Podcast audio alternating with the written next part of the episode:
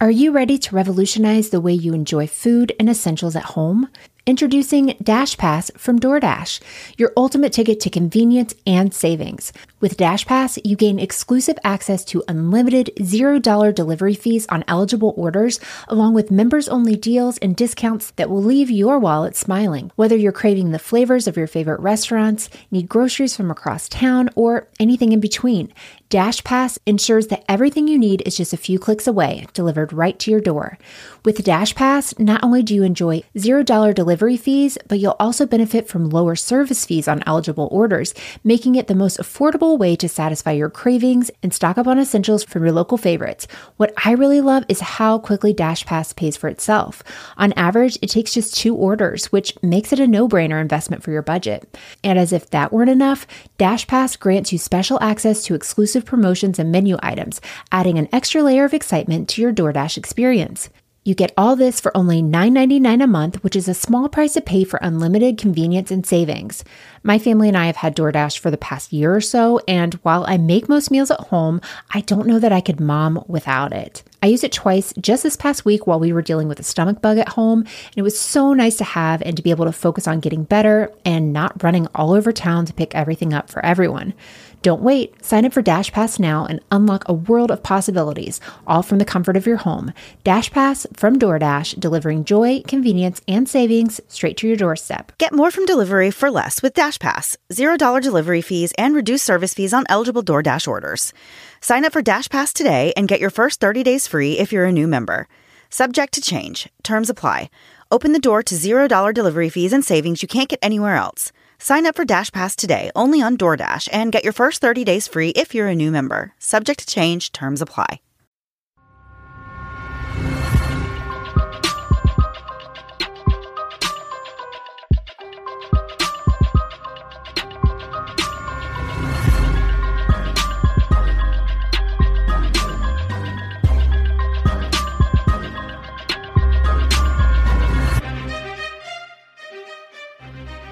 Hey guys, and welcome to the Moms and Murder Podcast, a true crime podcast featuring myself, Mandy, and my dear friend, Melissa. Hi, Melissa. Hi, Mandy. How are you? I am doing wonderful. How are you? Great. I feel like I saw you really recently, like Saw maybe like a week ago. Yeah. On TV. Um, Oh. Yeah. I was like, wait a minute. I know I'm like, a lot has happened in the last week, but oh my goodness. Yeah, no, I was like, I didn't remember seeing you, but yes, I see where you're going with this now. Thank you, yes, Melissa, you. we were on television. So yes, I saw you too last week on TV. yes. Very wild. Uh, this was like our little super secret thing we couldn't say that we hinted at a couple times. But back in September, well, back over the summer, we were approached by a producer at 2020, Abby, who is absolutely incredible. And she wanted to, um, possibly have us on as like one of the people talking about the Celeste Beard case. And didn't you kind of think like this is never going to happen? Oh, I fully always think things like that are just either like a total, like somebody is just scamming us and wants us to reply to the email, like it's not real. I always And think then to laugh like- at us. right? yeah, exactly. Or it's just somebody messing with us. Like let's troll them and like Right. make them think that they're um, actually someone, even though they aren't. But in this case, Right. it turns out that it was true, and um, the whole time I was just waiting for them to say like this has all been a joke. But um, yeah, as far as I know. Other people actually saw us on TV too. Yeah, so- It would be pretty elaborate if it was all a complete punked situation, but I could still see it being a punked situation. I mean, Right? Like- don't tell me that. I've, I feel like I finally have accepted that it happened. it. Yeah. Oh my goodness. It was so cool. We um, filmed at Full Sail down here in Orlando, and the whole situation was, I don't know, like B A N A N A S. B A N A N A S. But I will say I was so calm doing it, and I don't know. You really why. were. You were such a pro. I don't know how you were so calm. I was internally struggling and freaking out. I don't even remember speaking at any point, but you did so well, and everything you said was like, I was like, wow, who is this?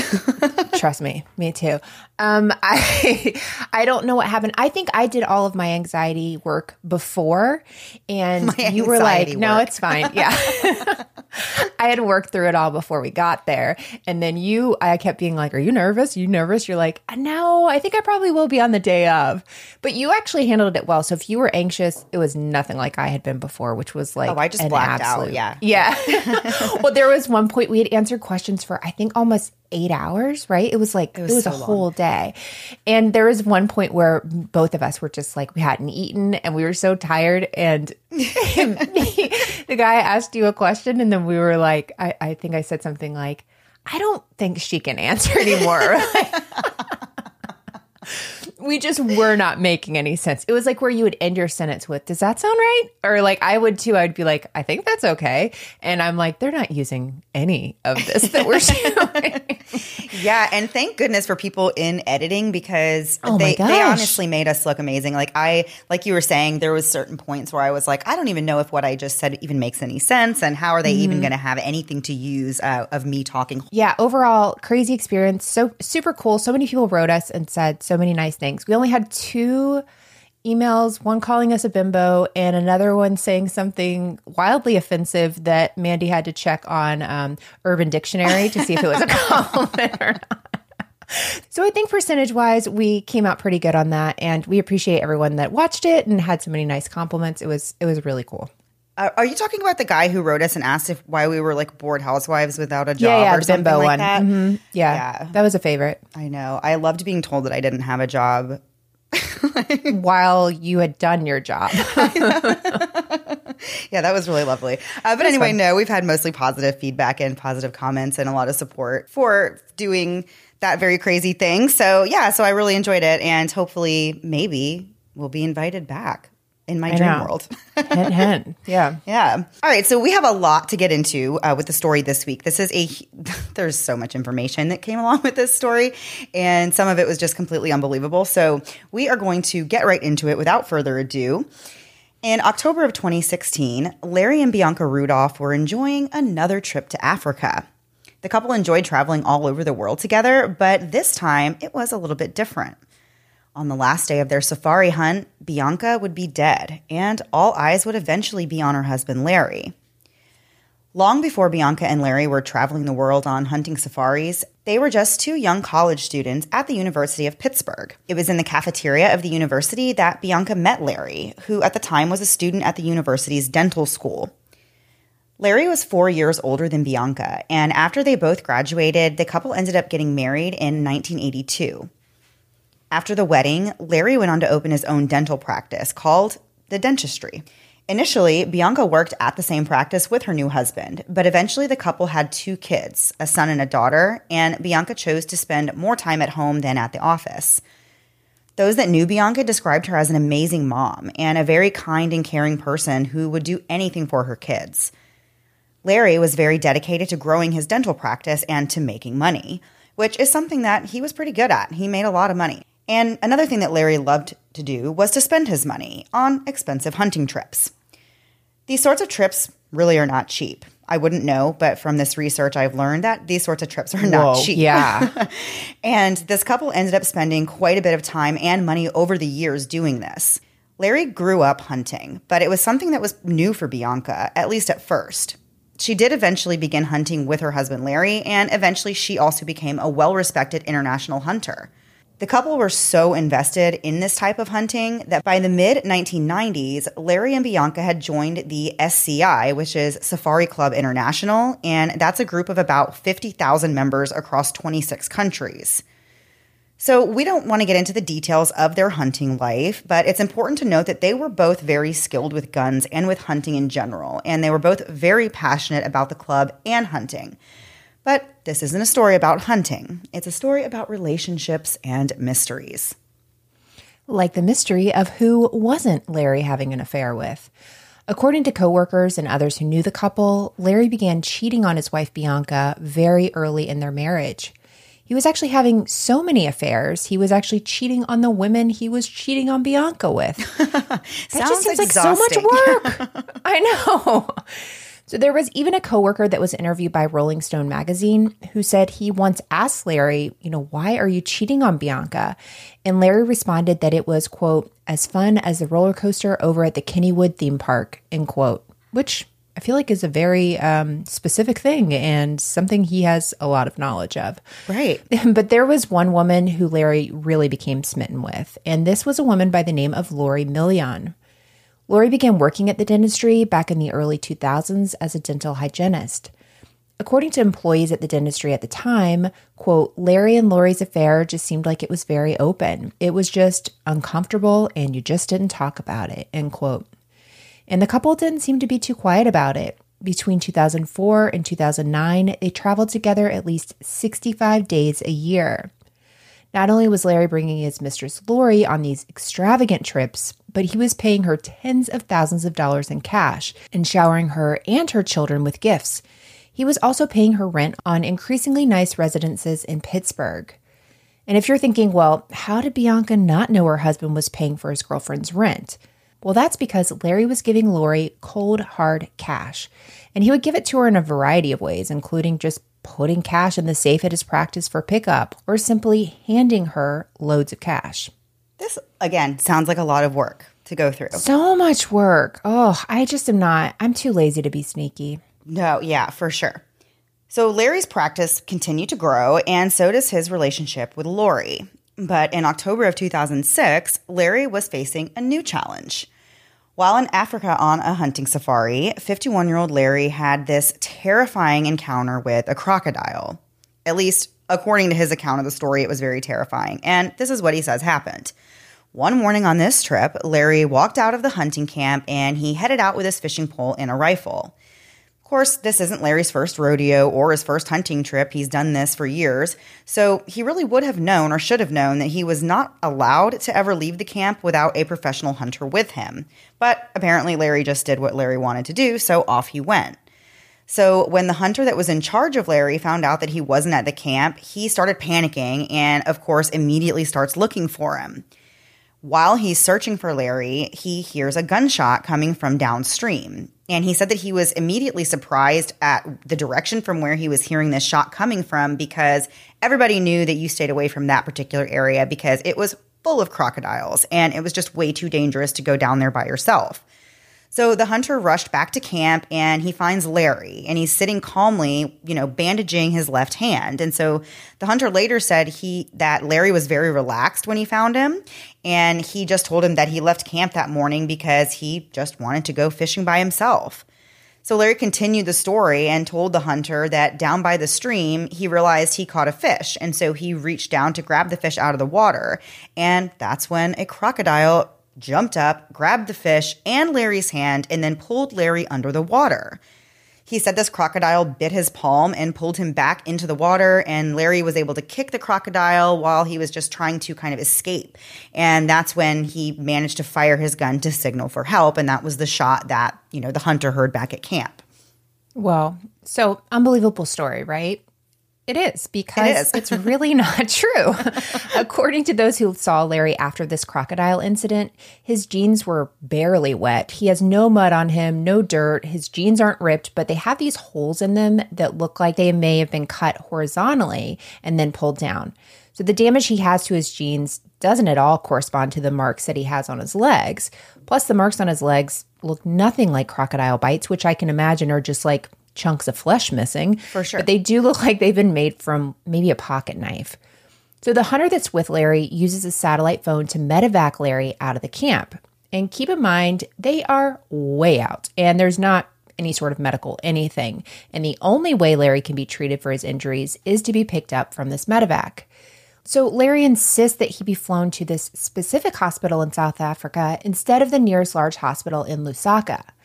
The pilot requests proof of this medical necessity for this trip. Keep in mind, he's literally having to fly into the middle of Africa, pick this guy up, and bring him somewhere. He'd like to know that this is actually needed. And so the hunter then asks Larry, you know, can I take photos of your injuries to send it to the pilot? But Larry refuses and says photos aren't necessary. And so the hunter tells Larry, hey, the pilot's not going to fly you to the hospital without proof of this injury. So Larry eventually allows the hunter to take two photographs of his thumb. At this point, he's already rinsed it with hydrogen peroxide, so you probably can't see a whole lot on this picture. But based on what Larry claims to have happened that day, he seemed pretty lucky to get out of there with just the tip of his thumb missing. But when Larry returned to the US, he contacted an attorney and wanted to make claims on the private disability insurance policies he had taken out. Oh, I see where this is going with him. yeah, right?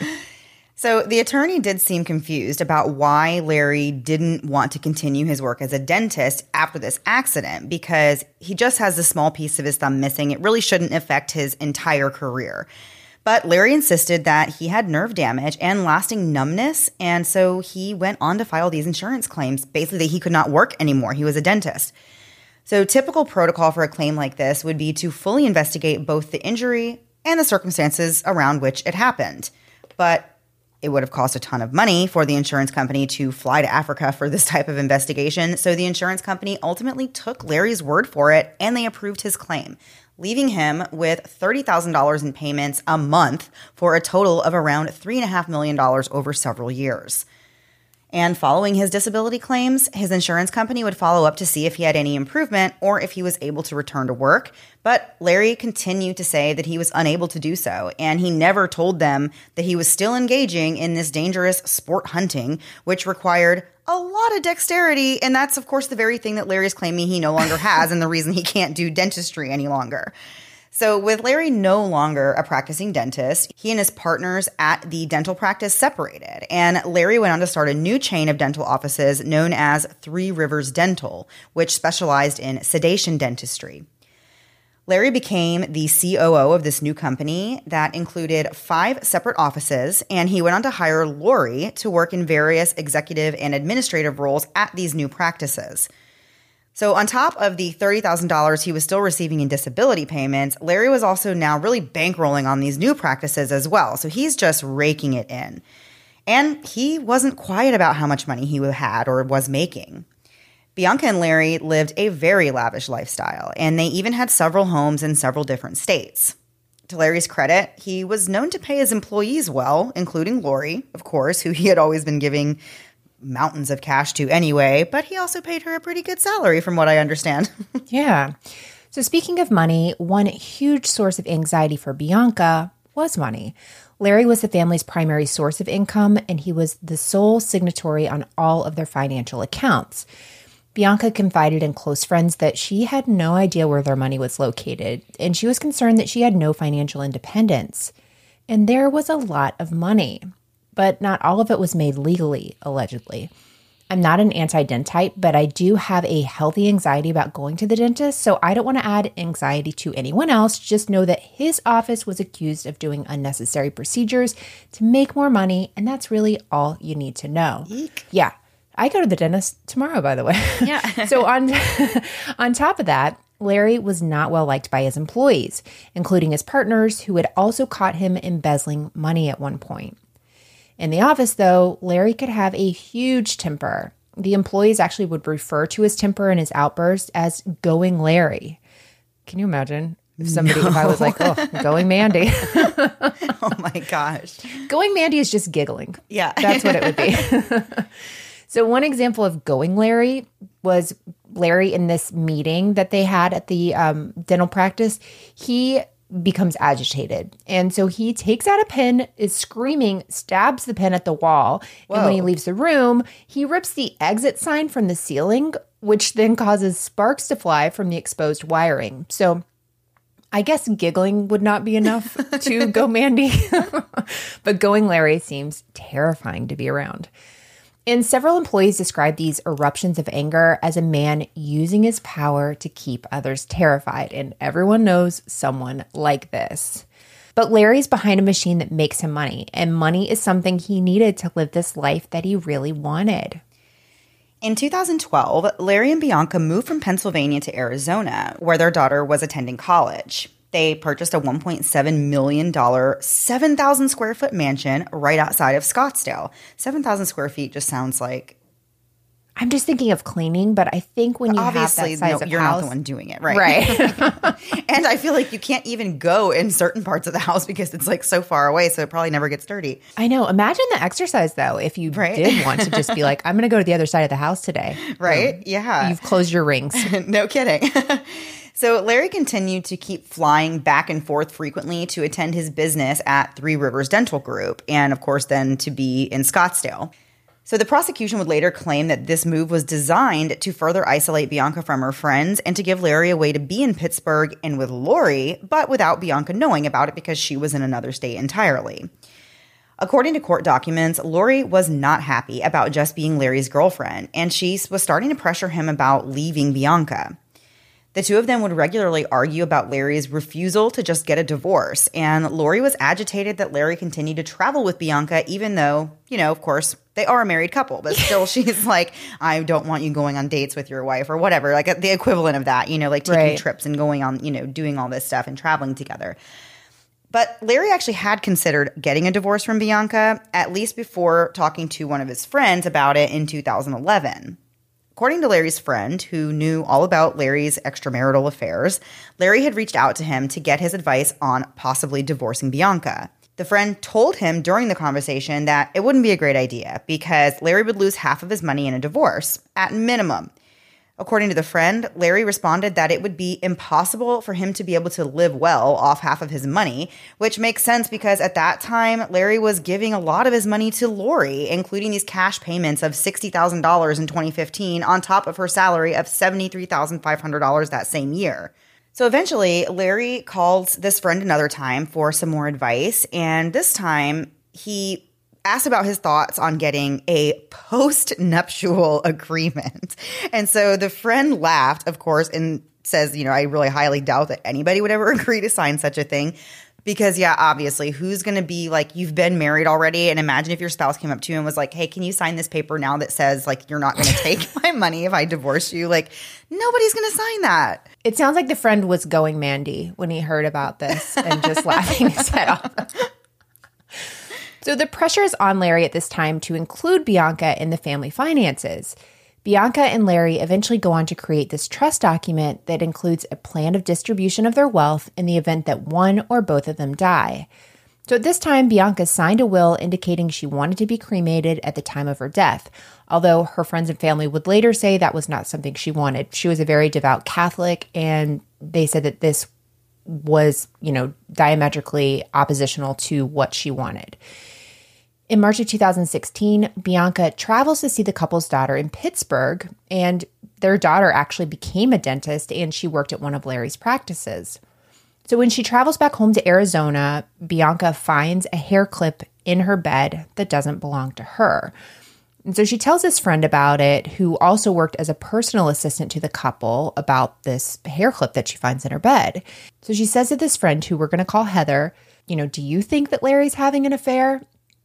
And Heather, who has literally been managing Larry's emails, knows that he's been having this affair with Lori. And so she tells Bianca, Yeah, I know. And Bianca is distraught, as you can imagine, but she says, You know, I don't believe in divorce and says, I will do anything to save my marriage. She's also terrified that if she and Larry were to divorce, that she would have nothing and she would be destitute. So she knew that Larry had forged her signature on various financial forms over the years, and he's very good at it. So he could potentially do that again if you wanted to. Right. So eventually, Bianca says that she doesn't want to get a divorce, but she might have to consider it anyway. She decided that she wanted to confront Larry about his affair, and she and Heather even role played how they thought this conversation might go down. So, armed with Larry's login information given to her by Heather, Bianca goes through Larry's emails and reads a ton of emails between her husband and Lori. She prints out several of these emails and even gave some to Heather for safekeeping. And Bianca later recalled to Heather what happened when she did confront Larry about the affair. She said that at first he denied it, but eventually, after he saw the evidence that Bianca put together, he did admit to having the affair and agreed to end the affair. But of course, Larry did not end the affair. He just made it look that way to Bianca, so continued lying to her essentially. He went so far as to tell the staff that if anybody called asking if Lori worked for the company, to tell them that she no longer did. Later, Bianca told Heather that she knew Lori was still working for the company because she had a friend of hers call and ask for her. And the person that answered the phone reluctantly told her that, you know, Lori does still work there. But still, Bianca wasn't interested in getting a divorce from Larry. She really wanted to stay and make things work out. And in August of 2016, she and Larry had booked this reconciliation trip to Zambia, Africa. On September 27, 2016, Larry and Bianca head to the Kafue National Park. On this trip, they took a 375 Remington rifle and a Browning A5 semi automatic 12 gauge shotgun with them. The trip was scheduled to end on October 11th so that Bianca and Larry could fly back to the States to attend Bianca's nephew's wedding. Bianca was really looking forward to this trip, and she couldn't wait for the opportunity to connect with her family, and they even had a trip to the Grand Canyon scheduled for shortly after. The couple arrived to their hunting camp and they settled into a two room cabin consisting of a single bedroom and a bathroom. Employees welcomed the Rudolphs and performed their usual pre hunt weapon test. They test fired both the shotgun and the rifle to make sure they were working properly. The employees found no problems with either, and when not in use, the shotgun was emptied of all ammo and stored in a soft fabric case manufactured by the Allen Company. So apparently, the way these trips would work is one spouse would be the hunter. And so on this trip, it was Bianca's turn. So she would carry the Remington rifle while Larry was tasked with carrying a shotgun to protect the group on these hunts. According to those who saw the couple on the trip, they really seemed to be in great spirits. They were laughing, kissing, and hugging during their time there. So on the last hunting day of the trip, which was October the 10th, Bianca still had not yet quote unquote bagged the animal that she was hunting, and the couple headed back to camp. A professional hunter named Mark watched as Larry unloaded the shotgun onto the seat of the Jeep and handed it to Mark's apprentice, who then took the gun, put it in the soft case sitting on the gun rack, and zipped it up. The group then returned to camp, and the attendants all picked up their firearms from the back of the Jeep and put them in the Rudolph's cabin. Larry encouraged Bianca to extend the trip since she still hadn't gotten the animals she was hunting, but Bianca was looking forward to getting back home to be able to attend her nephew's wedding. The next morning, the couple was up at around 5:30 a.m. to pack their bags. That's when Mark, the professional hunter, and Spencer, another guide, heard a gunshot go off in the camp. Some people also said that they heard Bianca scream, but not everybody in the camp claimed to have heard that. But Mark and Spencer immediately ran to the Rudolph's cabin, and they found Larry distraught next to Bianca, who was lying at the foot of the dresser in the bedroom where she was bleeding from her chest. The two men said that Larry was slumped over Bianca and was yelling for help. Mark ran off to get the medical kit to give to Larry, but he was unable to stop the bleeding. Mark recalled seeing the shotgun and the expended shotgun shell on the floor. And he said that the shotgun was inside of a partially zipped case and it was lying near the door.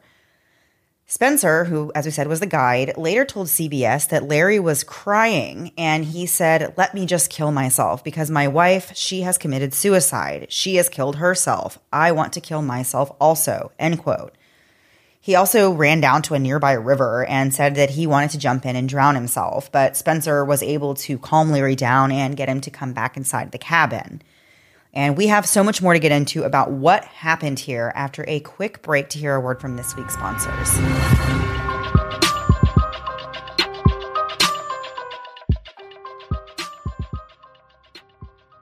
Mandy, when did beauty get so complicated?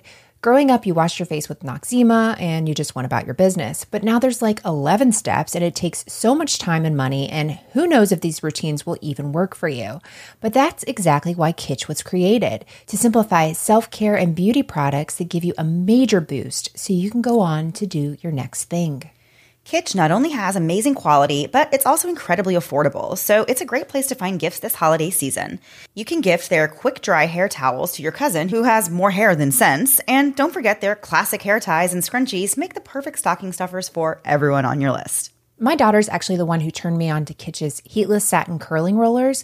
So not only am I skipping the heat damage with these, but they're all the rage on TikTok because they actually work. Plus, they're comfortable enough to wear overnight and so easy to use. Believe me, they are so easy. In fact, even I can use them. Listen up. Kitsch is your one stop shop for all your holiday gifting. For the family, your besties, and all the resties who deserve a little something special this year. Right now, Kitsch is offering discounts site wide, anywhere from 25% all the way to 60%, all month in November, when you go to mykitsch.com slash murder. You heard it. Discounts up to 60% off certain items at mykitsch, spelled M-Y-K-I-T-S-C-H dot com slash murder.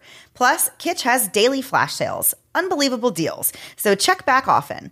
One more time, mykitsch.com slash murder for huge holiday discounts. Everything you need for holiday gifting or to treat yourself. This episode is brought to you by BetterHelp. Wouldn't it be great if life came with an owner's manual? Imagine having problems pop up and just skimming the index in the back of the manual for things like, feels like I can't do anything right. Oh, that's page 3578. Let's see what I need to do. Luckily, therapists are trained to actually help you find the cause of those challenging emotions and actually learn productive coping skills, which makes therapy the closest thing to your own personal owner's manual. BetterHelp is a great tool to help you in being the best you possible. Whether you're looking to work through long term problems, right now problems, or ways to take on problems when they arise, your BetterHelp therapist is available on the phone, on video, or even through chat to help you through it. Sometimes the hardest part is just starting. For me, my journey with therapy has been more than a decade, and it's something that's really benefited me extensively throughout the years. As the world's largest therapy service, BetterHelp has matched 3 million people with professionally licensed and vetted therapists available 100% online. Plus, it's affordable. Just fill out a brief questionnaire to match the therapist. If things aren't clicking, you can easily switch to a new therapist anytime. It couldn't be simpler. No waiting rooms, no traffic, no endless searching for the right therapist. Learn more and save 10% off your first month at betterhelp.com slash moms. That's betterhelp, H-E-L-P dot com slash moms. And now back to the episode. So before the break, Bianca's been found. She has been shot. Larry saying she took her own life, running down to the river, saying he can't live without her and is ready to throw himself in the river. But when Larry's finally calm enough to talk, he tells a different story. He claims that Bianca shot herself by accident while packing the gun into its case. Although he did say he wasn't actually in the room at the time, he was in the bathroom suffering from a bad case of the, well, you know the rest. We're not going to say it, but those were literally his words. Mark and Spencer insisted that Larry report the shooting to the police, and so they cover Bianca's body with a blanket and they drive for 80 minutes to the police station in Mumbwa. During this long ride, Larry tells Mark that Bianca's death was an accident and that he found her dead when he came out from the bathroom after hearing the gun go off. Furthermore, Larry has this elaborate story of his own about how Bianca could have shot herself. So he's like giving them his own theories, I guess. He speculated that Bianca had a hard time fitting the gun into the case, so she may have tried to force it in by resting the barrel of the gun up against her chest while she reached down to zip the bag up. And so Larry's theory was that Bianca could have accidentally hit the trigger, causing the gun to go off. This, of course, is a very detailed and also very, very far fetched story. But Larry repeated the whole thing to the Zambian police service. His formal statement read, quote, I went to bathe while my wife started packing. I suddenly heard a gunshot, and when I went out of the bathroom in my towel, I found my wife lying on the floor in the bedroom. The bullet penetrated through the chest, and I suspect the firearm must have been left loaded from the previous day's activities. And this happened while she was trying to pack the firearms in their appropriate pouches. I immediately informed Spencer and Mark over what transpired. I tried to resuscitate her, but it was in vain. End quote. So Mark and Spencer are surprised by this version of the story because Larry told them Bianca's death was a suicide, not an accident. And Larry was fully dressed with shoes on and everything when Mark and Spencer got to his cabin 15 seconds later after hearing this gunshot. He's not wrapped in a towel like he literally just tells the police. So, an investigator has some questions about Larry's statement as well. And so the investigator observed the scene and they questioned how it would even be possible for Bianca to have shot herself based on her wound and where the gun was in relation to her body. The investigator expressed doubt that Bianca had accidentally shot herself, and police said that they would look into it, but ultimately they never did. Zambian Police Services investigators went back to the camp with Larry, Mark, and Spencer, and they were able to take photos of the scene and they observed Bianca's body. Then they declared her death an accident. The police commander believed Larry's story about the gun going off by accident because Larry seemed sorrowful and also said that he was innocent. So, duh, obviously, that means he must be innocent. So the commander also said what amounted to, well, I wasn't there, so I just have to take Larry's word for it. Now, it's important to note here that police investigative services in Zambia are nothing like what they are here in America. They just simply do not have the training and resources that other countries do, which is precisely why it could be seen as a great place to murder your wife and get away with it.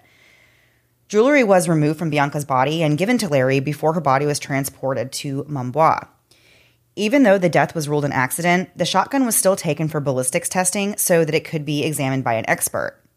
Zambian authorities ordered that an autopsy be performed due to the questionable circumstances surrounding Bianca's death. And when Larry found out they were planning to do this, to have an autopsy, he actually tried to put a stop to it. He wasted no time informing the US embassy that his wife had died abroad. He actually called them at about 4:30 the same day it happened and talked to a man that we'll call Dave. Larry immediately told Dave that he wanted his wife to be cremated, and Dave informed Larry that there really was only one funeral home with a Western style crematorium in all of Zambia.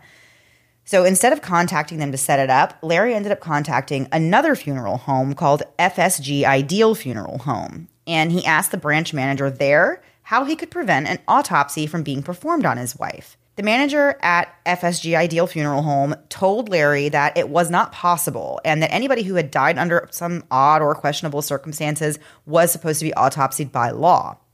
It was at this point that Larry offered him a cash bribe in return for his help in getting the autopsy called off, but the funeral uh, director refused, or the manager refused, and Bianca's autopsy was still performed the following day. Bianca's official cause of death was determined to be hemorrhagic shock and a gunshot wound to the left side of her heart, caused by the shotgun that was fired from around one meter or 3.2 feet away. Pathologists in Zambia don't usually conclude the manner of death, so he didn't get to decide whether or not Bianca was murdered, but he did make a note that the police told him the death was an accident. Later that day, Larry spoke to Dave again about the quickest way to have Bianca cremated. At this point, Larry's not even notified the family that Bianca's died, and the children were getting concerned because they haven't been able to get a hold of their parents, but it would still be quite some time before Larry told them what was going on. After the autopsy, Zambian authorities issued what's called a coroner's authority for burial, which allowed Larry to make arrangements for cremation, and Bianca's body was transported to FSG Ideal Funeral Home. Remember, we said there's only one funeral home that did these Western style cremations? That place is called St. Anne's Funeral Home, and Larry learned about the place from Dave, who worked for the embassy. So Dave was shocked when he found out that Larry had decided not to have Bianca's body brought to St. Anne's, and he soon found out that Bianca was going to be cremated by the staff at FSG Ideal the next day, and something about this really just didn't sit right with Dave. He thought things were moving way too quickly and that it was shady, so he actually alerted the FBI. Later that day, Dave and two other people from the embassy went to ID Bianca's body, take photos, and preserve any potential evidence. Dave was able to confirm Bianca's identity and he examined her wound as well. All signs really pointed to Larry's many lies at this point. Dave observed that Bianca's wound was not consistent with being shot from point blank or contact range, but instead it looked like the gun had been fired from a distance of about six and a half to eight feet away. It definitely didn't look to him like Bianca had shot herself on accident or on purpose. When Dave returned to the embassy, he described an angry phone call that he got from Larry, who was upset that embassy officials had taken photos of Bianca's body, and he was calling them to demand that these photos be deleted or be destroyed. Larry used intimidation tactics when talking to embassy officials, which was something that he did often when he wasn't getting his way. We talked before about going Larry and the way he would kind of lose his temper and rip things out of the walls and just try to be intimidating. So Larry declined to meet with Dave at the embassy office to discuss his concerns. The shotgun that killed Bianca was returned to Larry on October 14th after being examined by the ballistic experts. The gun really checked out. The firing mechanism was in good condition and it passed a drop test. The gun never misfired at all during any of these tests, yet Bianca's death was still ruled an accident. Once the autopsy was done and the ballistics results came back, the police wrote a report that essentially said that the shotgun had been loaded from the hunting activities of the previous day and that normal safety precautions just weren't taken at the time of packing the firearm away, causing this accidental fire. So, this is particularly interesting because the employees at the camp watched Larry unload the shotgun the night before. It was actually against the rules to load your weapons in camp. So this was something that they always made sure was done before everybody went back to their rooms. So also, Bianca had done this many times before. She was a very experienced shooter with plenty of knowledge relating to gun safety. And there's just no way she would ever put herself in a situation where she had the muzzle of a gun pointed at her own chest. Larry tried to get Mark to keep the shotgun in Zambia, but the laws wouldn't allow for the transfer of the ownership of the gun. So Larry was forced to bring the shotgun back to the United States with him when he finally returned home. Bianca was cremated later that day. So Dave met up with Larry in person and gave him the certified report of death and many supporting documents, including the report from Zambian police that talked about how Bianca's death was accidental. Larry asked a lot of questions about the Privacy Act and how applicable it was to Zambia. Specifically, he wanted to know who could get information about Bianca's death, including the police reports. Dave offered to help Larry break the news to his kids about their mother's death, but Larry insisted that he wanted to tell the kids in person so he could be there to grieve with them. But that's not actually what Larry had in mind at all. Larry did book a flight back to the US, but his destination wasn't anywhere his kids were. He actually booked his return ticket to Phoenix while his kids were living in Pennsylvania and Florida at the time, literally thousands of miles away from Phoenix. So Dave asked Larry some questions again, including what kind of shotgun it was that Bianca was killed with. Larry said he didn't know for sure, but he said it was an antique. This is all wild, the stuff that he's lying about or, you know, not giving information on because the guy, they know this stuff. These right. are literal experts in the field. Right. To you be like, fool them. Exactly. So he once again went over what happened that morning and he told Dave that he was in the shower when he heard the gun go off. And when he emerged from the bathroom, he was joined almost immediately by Mark and Spencer. Dave still doesn't believe the story, but he couldn't really do anything more than to tell the FBI about his concerns. Before Larry boarded his flight back to the US, he sent an email to Bianca's brother pretending that she was still alive and saying that she and Larry decided to extend their trip and would be missing the wedding. Larry did not notify his kids or any of Bianca's family that she was killed. But, Mandy, he did tell one person. He told his mistress, Lori. Oh, that makes sense. Yeah. So Larry sent her a text saying that there had been an accident, but according to Larry, she never responded to the message. So it was October 17th when Larry landed back in Phoenix. Upon arriving, he called his adult son and broke the news that his mom died in an accident on their trip. Larry told his son that he needed to then tell his oh sister, oh which I can't even imagine. Like, oh my gosh.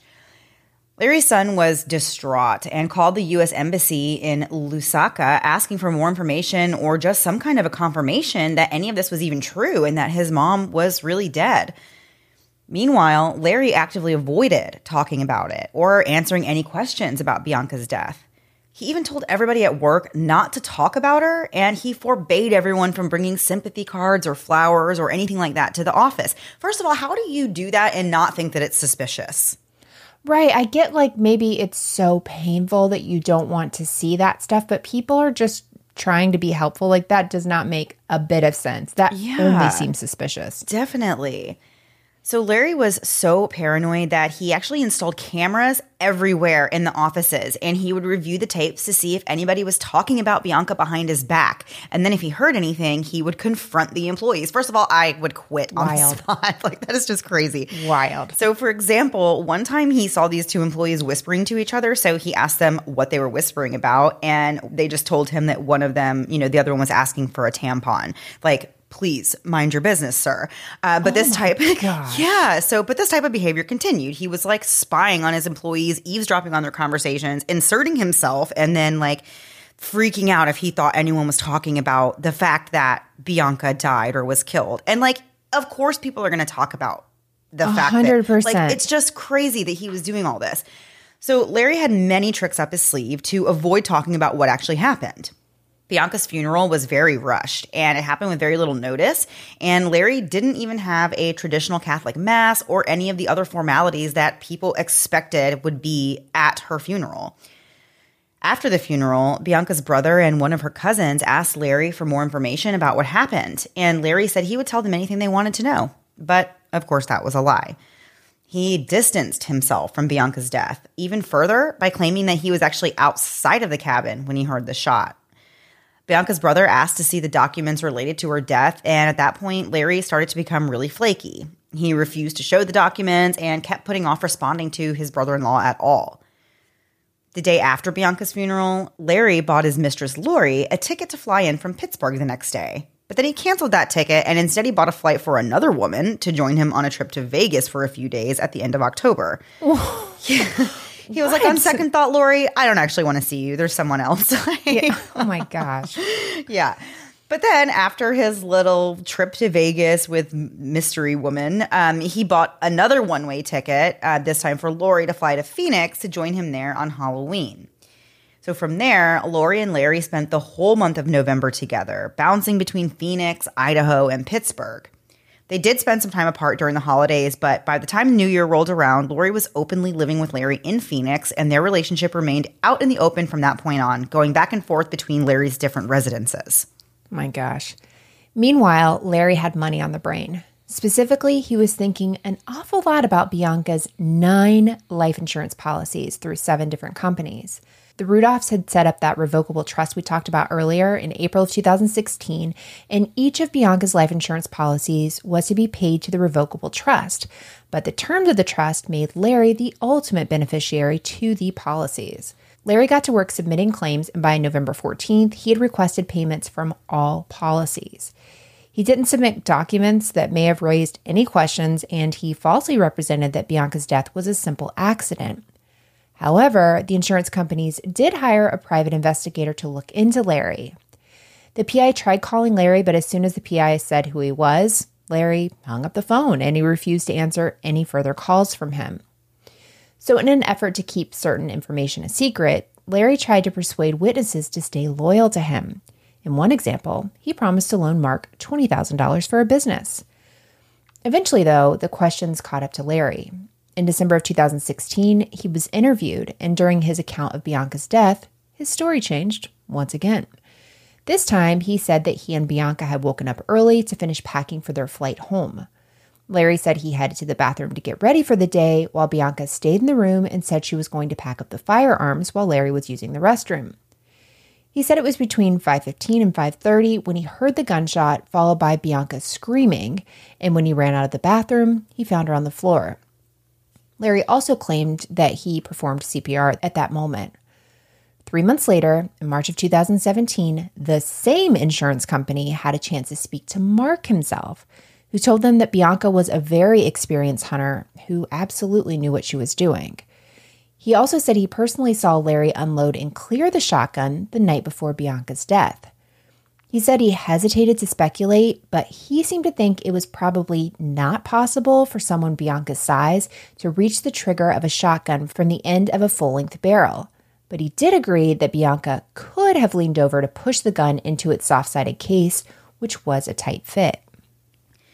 In the end, Larry managed to defraud all of the insurance companies, receiving a total of $4,877,745 wow. in payouts. That is insane. But that's not even all. Larry filed claims on the jewelry that Bianca had on when she died. Now, remember, we said they actually gave him the jewelry before even taking Bianca's body. Well, now he's claiming that the items had been lost. So the insurance company wrote him a check for over $15,000, which Larry successfully deposited into his account. The funds from the life insurance policies were used to help finance a luxurious lifestyle for himself and his new girlfriend, Lori. Millions were spent on a custom built home in Arizona, a condo in Cabo, and numerous luxury cars. And Lori had absolutely no sympathy for the Rudolph children in the wake of their mother's death either. She actually taunted them and called one of them, quote, mentally challenged. And she ridiculed them for not being able to support themselves financially and for even thinking that they should get any money. You know, meanwhile, their father has collected almost $5 million from life insurance after their mom passed. And yeah. here's the new girlfriend, like, oh, how dare you guys not be able to afford to take care of yourselves? Like, just like terrible, terrible stuff. So Lori implied that she might have to use her influence over Larry to get him to stop financially providing for the kids. She said, quote, I have 100%, you don't. I have the money, you're a sucker, end quote. Wow. Yeah, terrible. But what Larry and Lori weren't aware of was that the FBI had been closely watching since October of 2016 after a friend of Bianca's called the FBI's legal branch in South Africa to ask them to investigate Bianca's death. So, this friend named Patty reported that she thought there was foul play because she knew of Larry to be an unfaithful spouse and knew about, you know, all these situations where he had been um, unfaithful to his wife. So, according to Patty, Larry had verbally abused Bianca in the past and they had many fights over money. She later said in another interview that Larry didn't even bother telling his own kids about their mom's death for a week, and that many of Bianca's friends and family didn't even know that she passed away until her funeral. Oh my gosh. Yeah. So Patty also pointed out, you know, the conundrum that Larry was in, knowing that he could not divorce Bianca because he didn't want to lose any of his money. But also, Bianca was never going to divorce him either because of her commitment to her religion.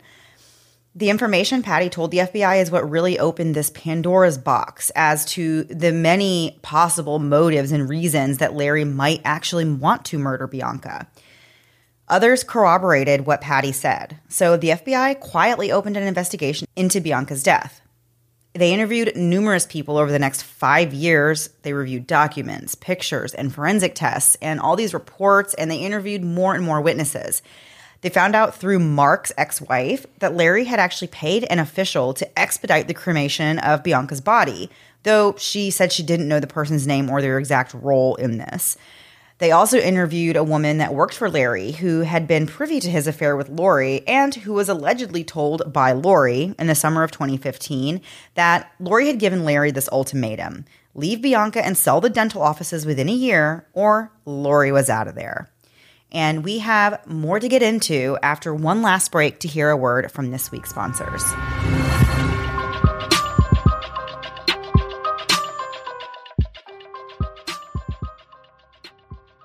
It's the most wonderful time of the year if you're a kid. As an adult, though, it can be the most stressful time of the year, especially for small business owners. But it's not too late to get your holiday mailing and shipping under control with stamps.com. That's right. With stamps.com, you can be on your way to saving money with major discounts on USPS and UPS shipping rates, in some cases, up to 86% off. Plus, you can do it all right from the comfort of your own home.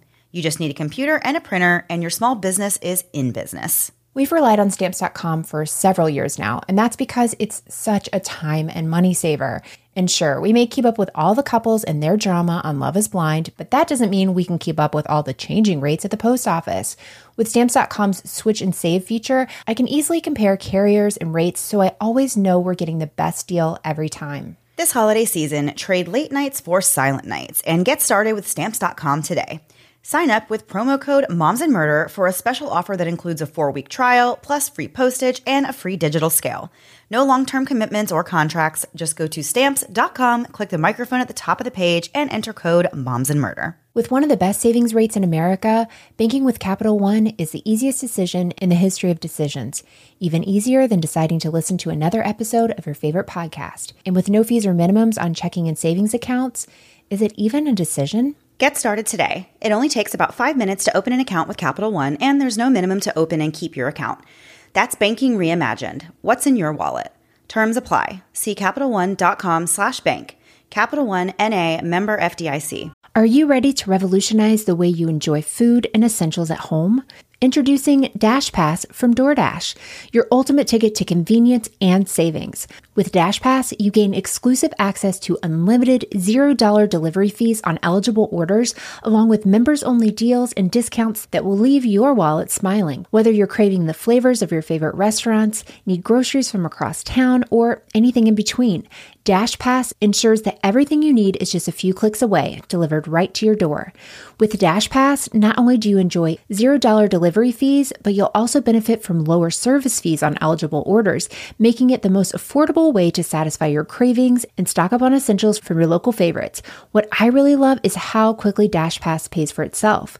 On average, it takes just two orders, which makes it a no brainer investment for your budget. And as if that weren't enough, DashPass grants you special access to exclusive promotions and menu items, adding an extra layer of excitement to your DoorDash experience.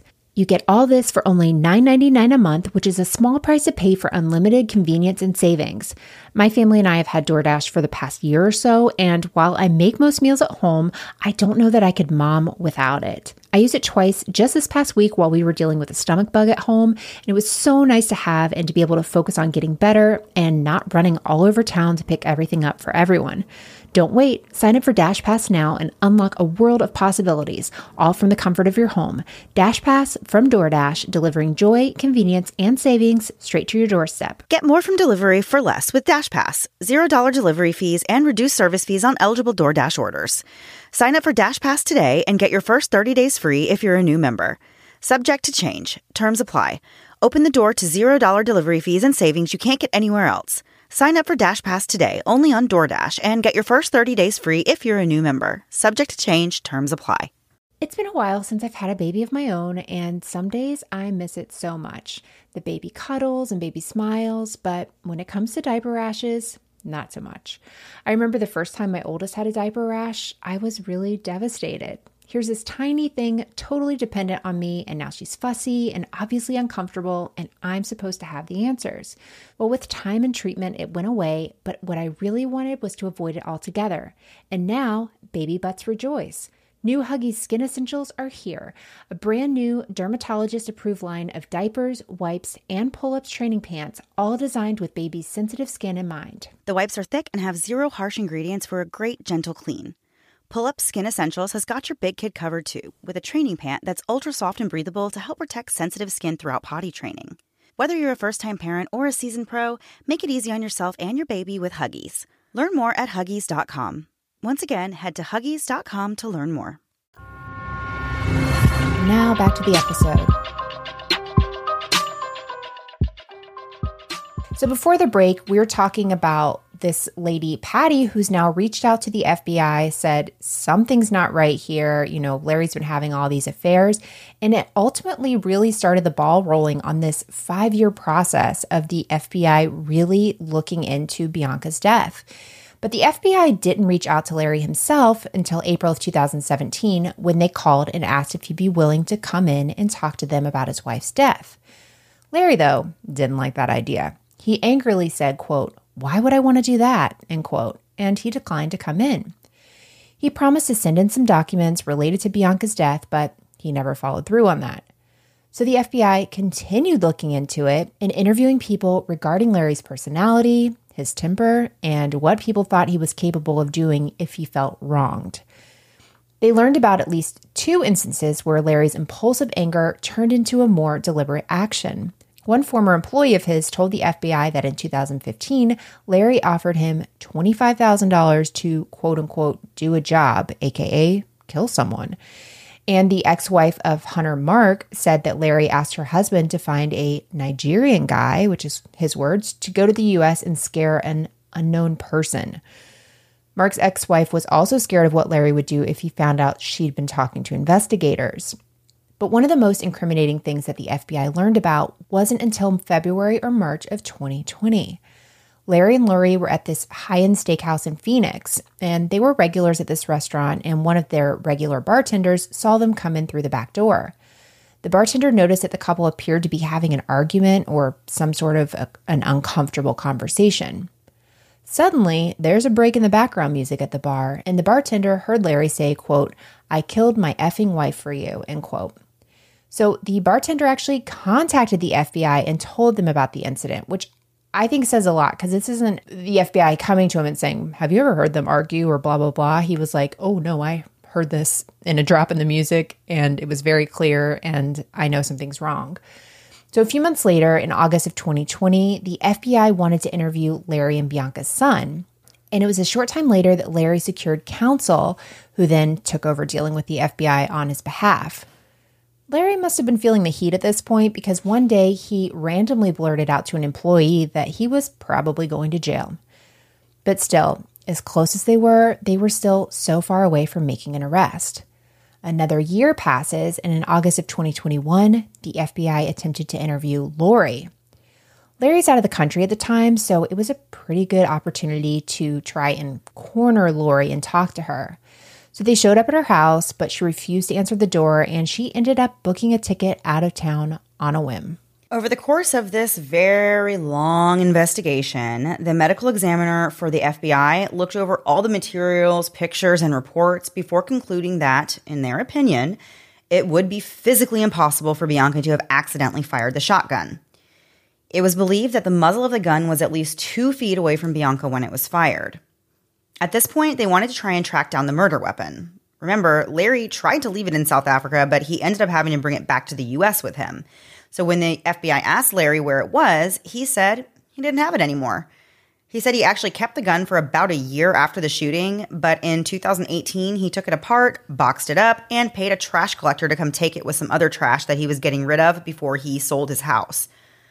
So, without having the actual gun, the FBI decided to obtain a shotgun of the same make and model from a private seller, and they also got the same type of soft sided case that was seen in photographs of the crime scene.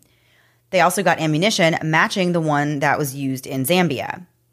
Next, the FBI set out to test every single one of Larry's stories and theories the suicide, the accidental discharge theory, everything that Larry said they wanted to try and test if it were even possible. So tests showed that the shotgun was not even a tight fit in the case that it, you know, was used for it, but it actually slid right into the case, meaning there wouldn't be a reason for Bianca to have been forcing the gun into the bag at all. In another test, they set out to prove that Bianca would have never rested the muzzle of the shotgun on her own chest the way Larry alleges this incident could have happened. They did what they called a reach study using 15 female volunteers, and they tested multiple scenarios. In one scenario, the subjects were handed the shotgun and the soft case and told to place the gun inside the bag and zip it shut.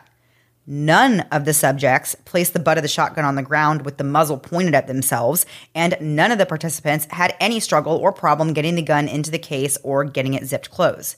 I love those kind of things that Me they too. do. That like you're just like, yeah, absolutely, that makes total sense. Right. And like it just goes to show that like no one would ever do do it the way that you are describing it happened. That would just be like completely un, unrealistic.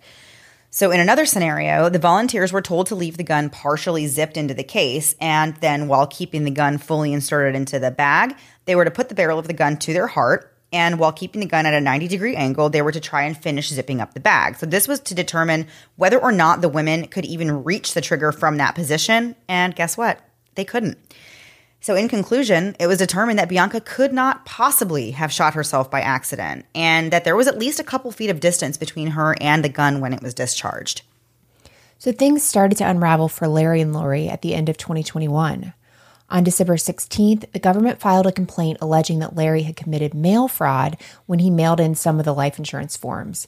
They said since he was now believed to be responsible for Bianca's death, he should have never been able to collect on the policies, which made him a fraudster.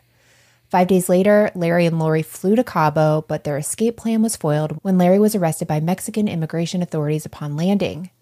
The next day, the government filed a criminal complaint that alleged Larry committed mail fraud and foreign murder. He was taken to Colorado and arrested by FBI agents in the U.S. that same day. Lori, though, she stayed in Mexico for almost a week. When she returned on December 27th, she was served a subpoena to testify in front of a grand jury on January 5th, 2022. Lori said a number of misleading things to the grand jury, including that she was just friends with Larry, and she continued to minimize the relationship they had during her testimony. Lori said they were travel companions, and she denied ever asking Larry to leave his wife. She said she did ride into work with Larry, but didn't leave work with him very often, and they only emailed occasionally. These are all things that can be verified, so it's wild to me when people lie about this sort of thing. She said she didn't recall ever depositing cash from the practice into her personal bank account either. She said that Larry paid her salary and gave her lots of cash because he wanted to help her, not because there was an affair going on. She said she didn't even know why he gave her all that money. Crazy. Funny enough, Larry later testified that he gave her all that money because she was his girlfriend. So that's probably should have gotten that story straight. So, among the information that Lori manipulated or withheld was that time at the bar when Larry flat out said, I killed my wife for you.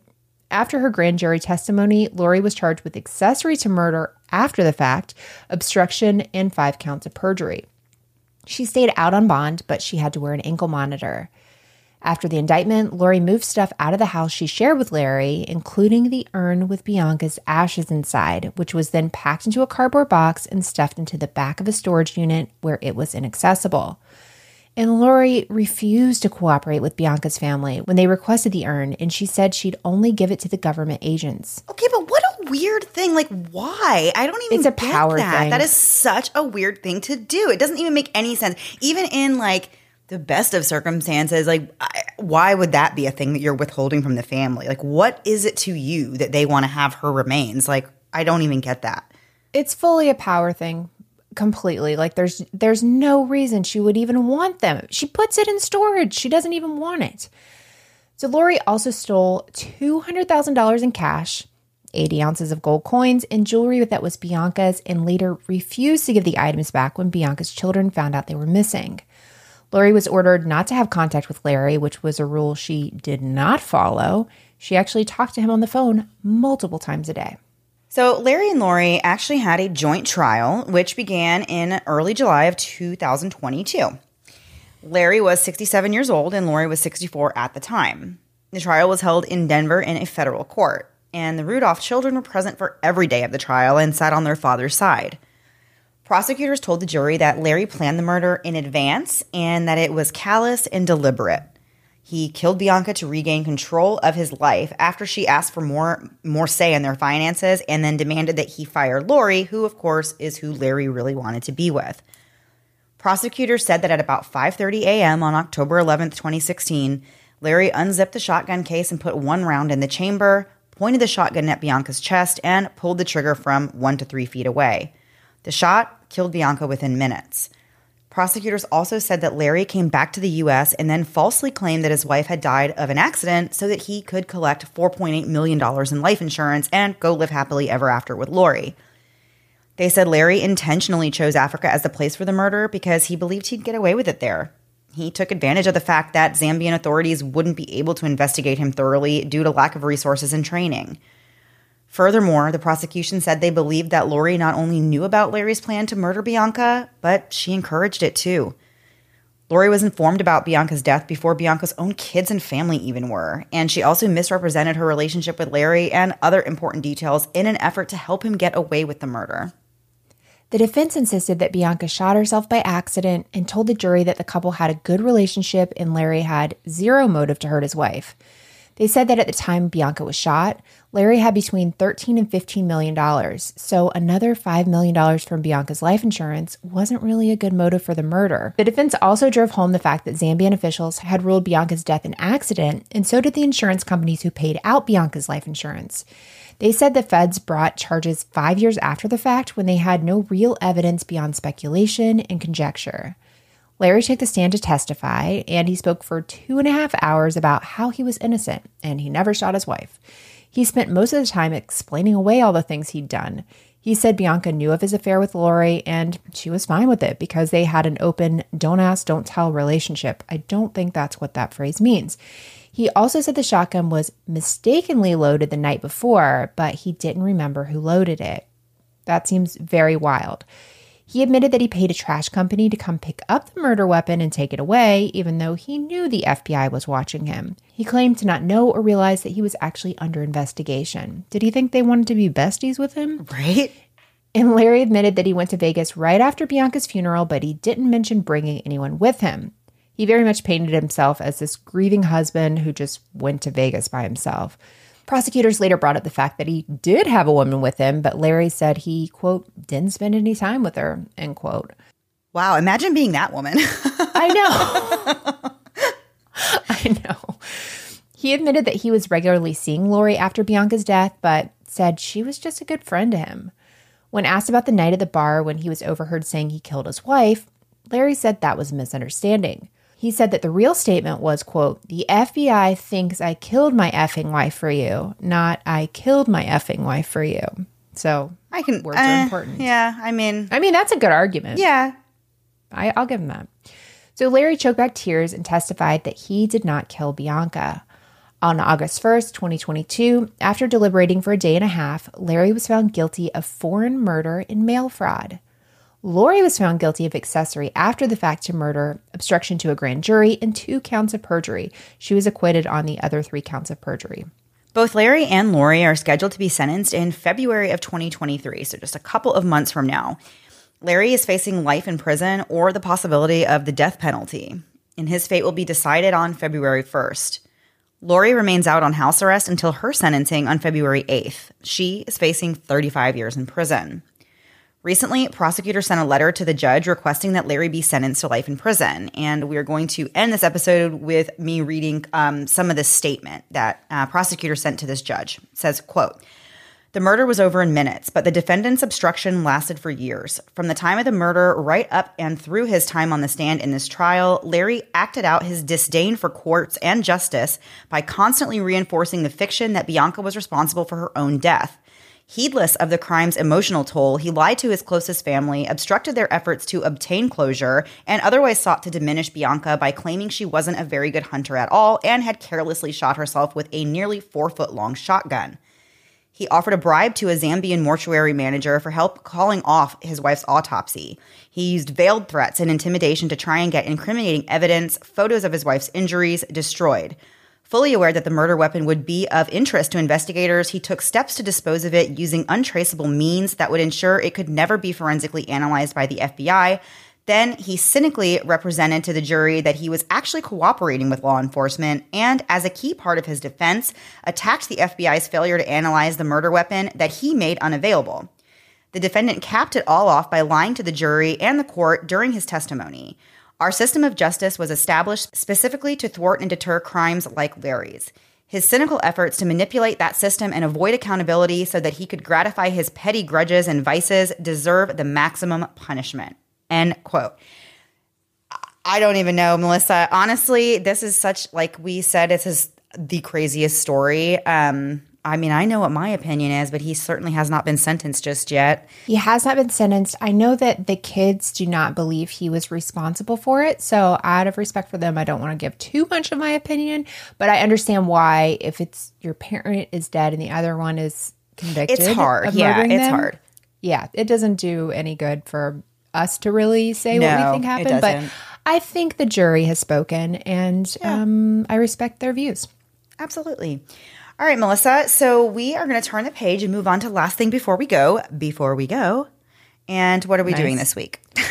Okay, so if you're new to the last thing before we go, if you're new to our show, um, the last thing before we go, it's kind of a palate cleanser we do at the end. Maybe a fun game, maybe something silly, but it's short, silly. Hopefully, it ends on a high note for you. This game might not end on a high note for either of us. We played this game before; it was not was- successful, yeah. but we're trying. This is like the one word reaction where Mandy and I are going to start off with one word. We both say at the same time, then we'll count to three and try to say another word. We're trying to eventually get to the same word. So I feel like you remember how to play this game. Sort of. Oh my gosh. so I thought to try to maybe make it easier for us, we could start with a word that is related to holidays. So Okay. then maybe we'll have an easier way to eventually get to the same thing. Okay. So on the count of three, we're going to say it and then we'll just do one, two, threes and keep saying words. Ready? One, two, three. Cranberry Cookies. sauce. Okay. We're both in foods. All right. All right. One, two, three. Cake. Dessert. Okay. Oh, that was smart. Okay. One, two, three. Pie. Sweets. Okay. okay. One, two, three. Apple. Sugar. Oh my gosh. Okay. Okay. We're getting further away. We're getting, I know. Okay. One, two, three. Peanut oven. butter. What? okay. I think we can How do did this. you go from apple to oven? Okay, I don't know. because I was at least trying to do location at that Oh. point. so you said peanut butter and I said oven. Okay. One, two, three. Bread. Snickerdoodles. There is no reason you got to snickerdoodle. snickerdoodle and bread. Okay, okay. My gosh, why did I bring this back into our lives? One, two, three. Carbs. Candy, carbs. Okay, candy and carbs. We're there. Okay. One, two, three. Calories. okay. Calories and junk. Okay, we can do this. Calories and junk. Okay. I don't I don't, don't know, how to move from this. I don't really know how to go either. okay, I'm gonna try and get us out of whatever we're in now. One, two, three, pot. S'mores. Okay, pot and s'mores. I meant the actual thing, pot, not. I've totally changed course. No, okay, okay, s'mores in a pot. Okay, here we go. Ah, God, please. One, two, three. Chocolate. Marshmallows. Dang it! Wait, we can do it. We can do it. Ready? Hold on. Let me think of what it's called. Can we? Mandy, if we can't, I quit. Okay. Okay. One, two, three. Graham Graham crackers. Okay, we did it. Thank God. When you said can we, I thought this is really this is I'm done with this game. Okay, we got amazing. there. We got Yeah, there. Yeah, we did. No, I like. I really like that game. I think it's fun and funny. It's I fun think to think of how somebody else thinks like It is. how we did better work. this time. Well, we finished it this time. I think we literally quit last time. We would still be playing if we kept doing it last time. Right. Yeah. I don't know No, what happened. Yeah. great. I thought that was great. All right, guys. So we know we have left you with a lot of information to marinate on this week. So we're going to, yeah, we are going to uh, end this here. And we are so happy to be back. We hope everybody had a great In Thanksgiving. this year, we still have like four more episodes. I mean, it's crazy to think that this year is already almost coming to Oh, an but end. you, I, I heard you say it as in like we're gonna end this year like this. Oh is the no! I was saying we're going to end this episode here, where we have. Oh, I where we didn't know already we're going to end it here, where we are with Dear God, let's s'mores and graham crackers, and we'll leave you with that thought. Before we go, real quick, um, if you want, we have a Patreon episode coming out. It'll be on video, all that stuff. If you haven't checked out our Patreon, it's patreon.com slash moms and murder podcast. If you haven't subscribed, please subscribe to the show. Apple's always making changes and stuff, so it's good, uh, or different platforms really, to be subscribed so you always get new episodes. And if you haven't left a review, we would love for you to review it. Um, Mandy will read it and she'll tell me if it's nice. And that's just how it works. I'm laying off of reading reviews for a while. I read a meme Right? one recently. I was like, you know what? Reading reviews isn't for me. Oh, there you go. Okay, we'll still leave reviews because it helps other people find the show. Right. That's what we're told. I don't know how true that is, but it would be great. Thank you so much. All right, guys, we will be back next week, same time, same place, new story. Have a great week. Bye. Thanks so much for listening to the Moms and Murder podcast. Make sure to check back with us next week for a new episode. You can also find us at momsandmurder.com, where you can connect with us via social media. Please make sure you subscribe and give us five stars, because giving us four stars would be a crime. Thanks so much.